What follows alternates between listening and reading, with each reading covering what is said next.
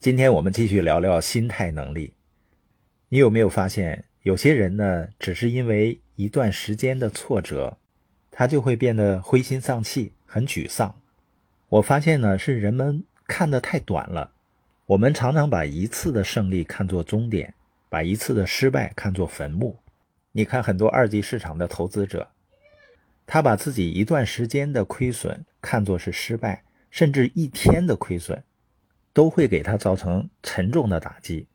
我昨天刷抖音，刷到一个人呢晒他的股票账单，这个人呢配音是哭得死去活来，我听他哭得那么情真意切呢，最后都不厚道的笑了，笑出声来了，并不是我幸灾乐祸啊。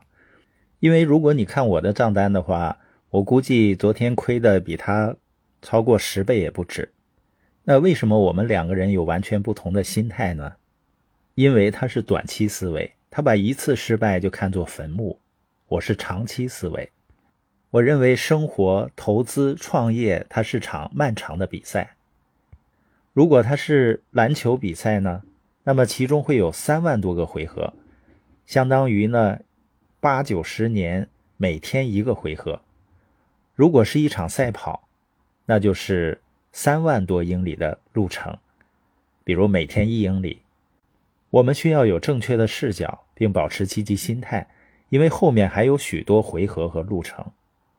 当然，这个积极心态呢，也不是盲目的。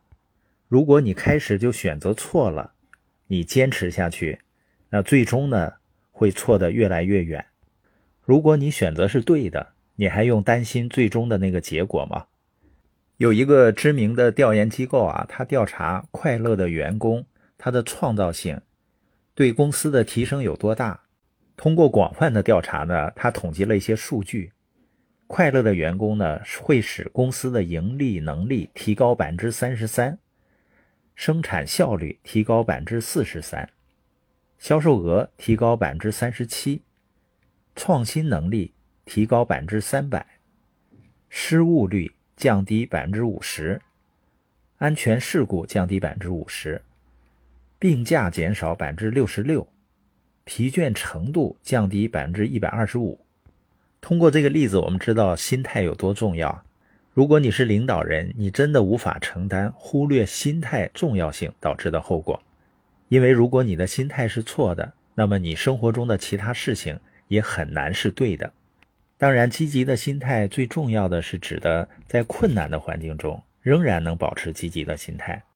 如果你的心态变好，是因为你的处境变好了，这和你的心态能力是毫无关系的。